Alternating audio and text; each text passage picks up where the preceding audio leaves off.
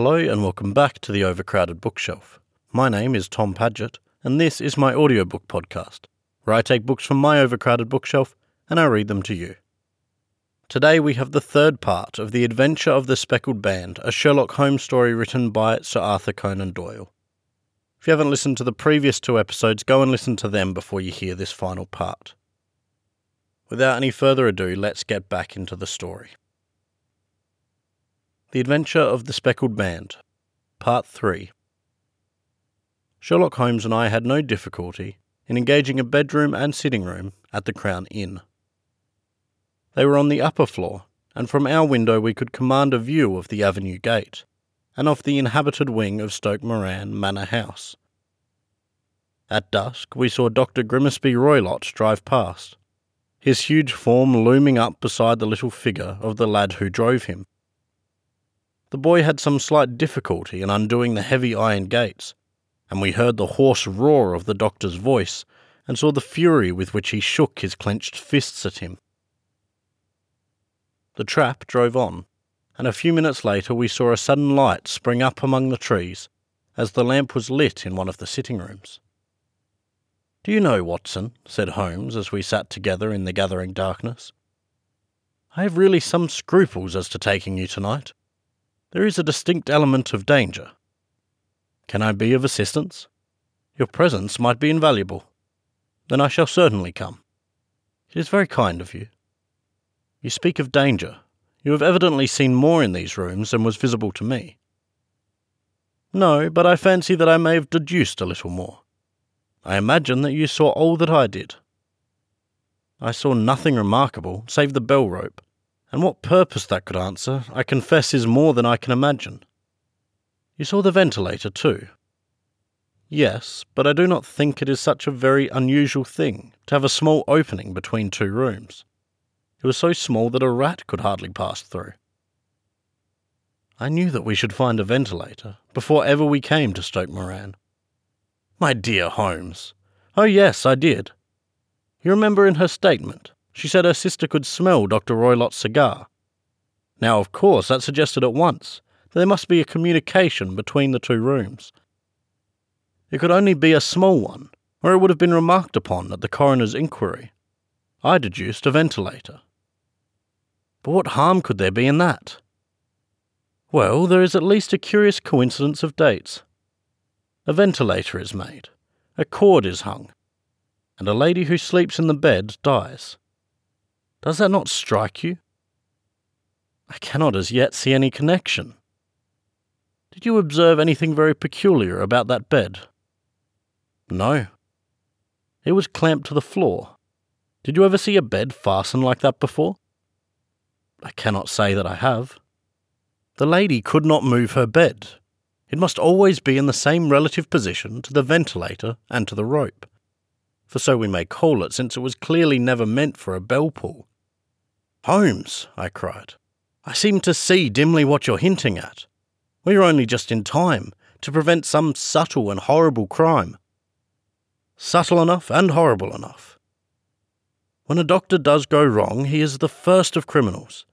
He has nerve and he has knowledge. Palmer and Pritchard were among the heads of their profession.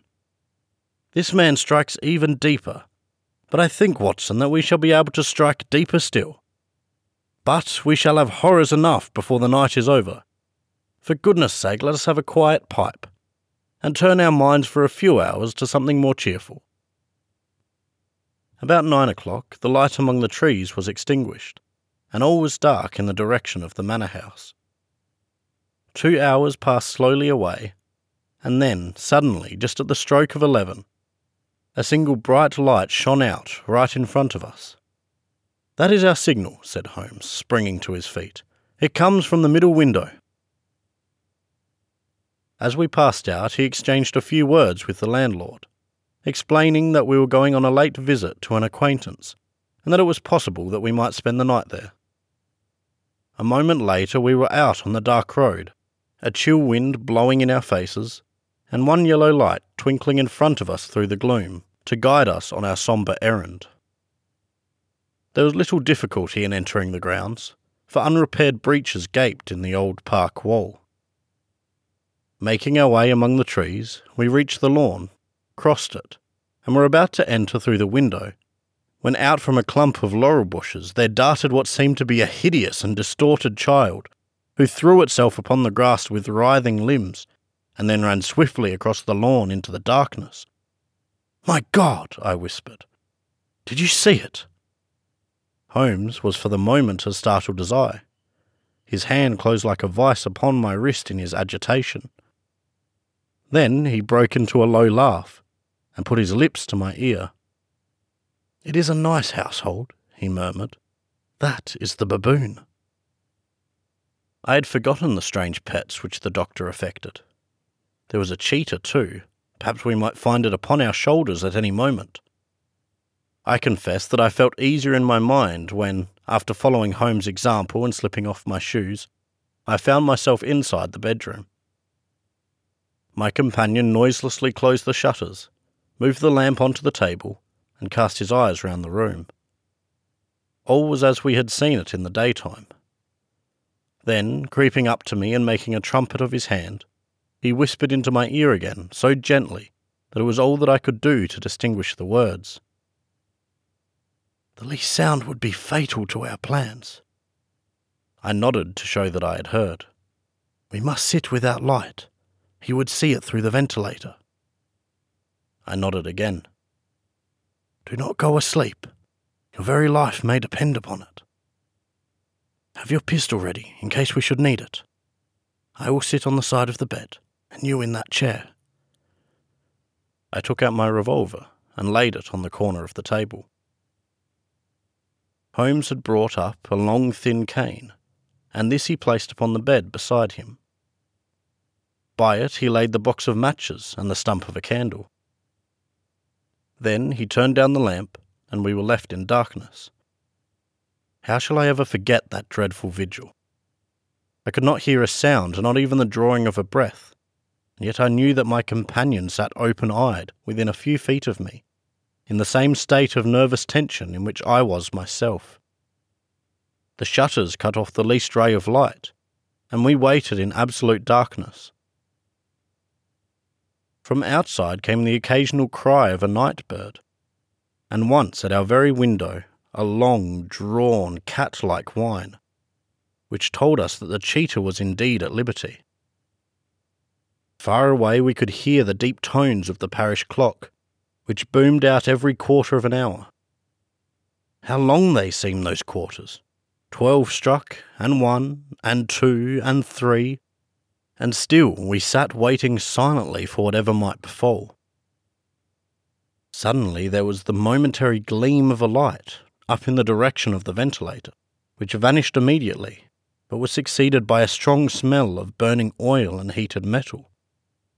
Someone in the next room had lit a dark lantern. I heard a gentle sound of movement, and then all was silent once more, though the smell grew stronger. For half an hour I sat with straining ears. Then suddenly another sound became audible a very gentle, soothing sound, like that of a small jet of steam escaping continuously from a kettle.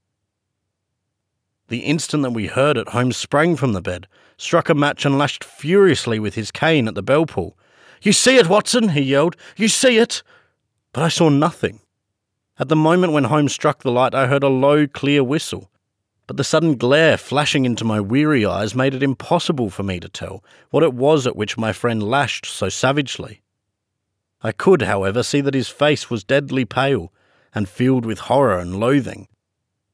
He had ceased to strike and was gazing up at the ventilator, when suddenly there broke from the silence of the night the most horrible cry to which I have ever listened. It swelled up louder and louder a hoarse yell of pain and fear and anger all mingled in the one dreadful shriek. They say that away down in the village, and even in the distant parsonage, that cry raised the sleepers from their bed. It struck cold to our hearts, and I stood gazing at Holmes and he at me, until the last echoes of it had died away into the silence from which it rose. What can it mean? I gasped. It means that it is all over, Holmes answered. And perhaps, after all, it is for the best. Take your pistol, and we shall enter Dr. Roylott's room. With a grave face, he lit the lamp and led the way down the corridor. Twice he struck at the chamber door without any reply from within.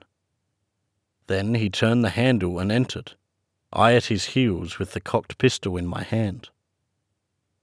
It was a singular sight which met our eyes. On the table stood a dark lantern with the shutter half open, throwing a brilliant beam of light upon the iron safe, the door of which was ajar.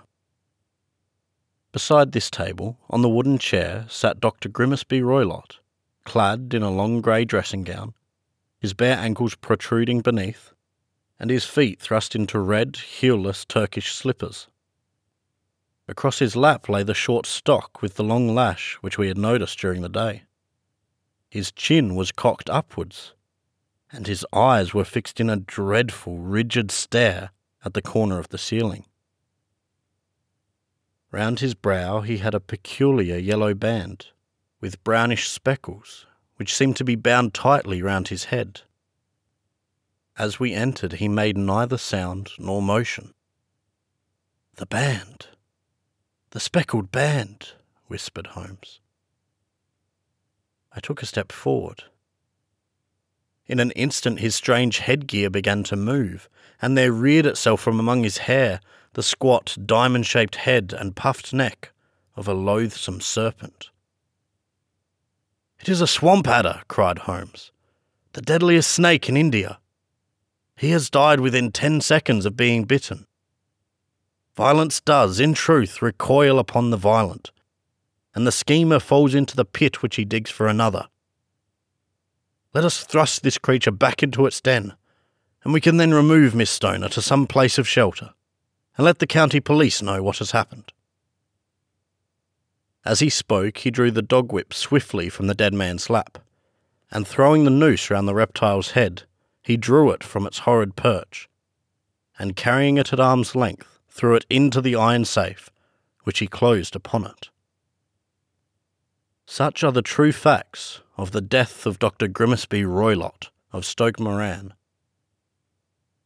it is not necessary that I should prolong a narrative which has already run to too great a length by telling how we broke the sad news to the terrified girl, how we conveyed her by the morning train to the care of her good aunt at Harrow, of how the slow process of official inquiry came to the conclusion that the doctor met his fate while indiscreetly playing with a dangerous pet. The little which I had yet to learn of the case was told me by Sherlock Holmes as we travelled back the next day. I had, said he, come to an entirely erroneous conclusion, which shows, my dear Watson, how dangerous it always is to reason from insufficient data. The presence of the gypsies, and the use of the word band, which was used by the poor girl, no doubt, to explain the appearance which she had caught a hurried glimpse of by the light of her match, was sufficient to put me upon an entirely wrong scent. I can only claim the merit that I instantly reconsidered my position. When, however, it became clear to me that whatever danger threatened an occupant of the room could not come either from the window or from the door. My attention was speedily drawn, as I have already remarked to you, to this ventilator and to the bell rope which hung down to the bed. The discovery that this was a dummy, and that the bed was clamped to the floor, instantly gave rise to the suspicion that the rope was there as a bridge for something passing through the hole and coming to the bed. The idea of a snake instantly occurred to me, and when I coupled it with my knowledge that the doctor was furnished with a supply of creatures from India, I felt that I was probably on the right track. The idea of using a form of poison which could not possibly be discovered by any chemical test was just such a one as would occur to a clever and ruthless man who had had an Eastern training. The rapidity with which such a poison would take effect would also, from his point of view, be an advantage. It would be a sharp eyed coroner indeed, who could distinguish the two little dark punctures, which would show where the poison fangs had done their work. Then I thought of the whistle, of course, he must recall the snake before the morning light revealed it to the victim. He had trained it, probably by the use of the milk which we saw, to return to him when summoned. He would put it through this ventilator, at the hour that he thought best, with the certainty that it would crawl down the rope and land on the bed. It might or might not bite the occupant. Perhaps she might escape every night for a week, but sooner or later she must fall a victim. I had come to these conclusions before ever I had entered his room. An inspection of his chair showed me that he must have been in the habit of standing on it, which, of course, would be necessary in order that he should reach the ventilator. The sight of the safe, the saucer of milk, and the loop of whipcord were enough to finally dispel any doubt which may have remained. The metallic clang heard by Miss Stoner was obviously caused by her father hastily closing the door of his safe upon its terrible occupant. Having once made up my mind, you know the steps which I took in order to put this matter to the proof. I heard the creature hiss, as I have no doubt that you did also, and I instantly lit the light and attacked it with the result of driving it through the ventilator, and also with the result of causing it to turn upon its master at the other side. Some of the blows of my cane came home and roused its snakish temper, so that it flew upon the first person it saw. In this way, I am no doubt indirectly responsible for Dr. Grimesby Roylott's death, and I cannot say that it is very likely to weigh very heavily upon my conscience.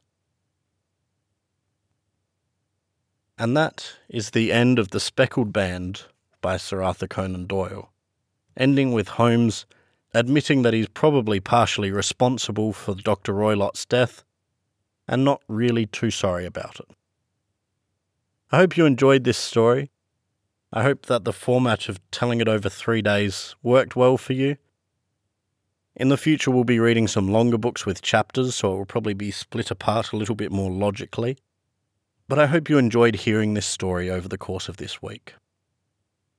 I do enjoy a good Sherlock Holmes mystery, and I wonder why Sir Arthur Conan Doyle would say that this one was his favourite or his best Sherlock Holmes short story. I wonder if he really liked the villain that he created for it. Or perhaps what he liked most about it was that Sherlock came to a wrong conclusion and had to face more of the evidence, gather more data, to realise that he was mistaken and come to the truth. Whatever the reason, I hope that you have enjoyed this story as much as he clearly did. Thank you for joining me this week, and I hope you'll join me again next week, which will be the first episode of a new story, which is a classic science fiction novella written by the father of science fiction. I am very much looking forward to reading that one to you next week. As always, you can find the podcast at the Overcrowded Bookshelf on Facebook, or you can follow it on Instagram at overcrowded underscore bookshelf. Hope you have a great rest of your day, rest of your week, and I'll see you again soon. God bless.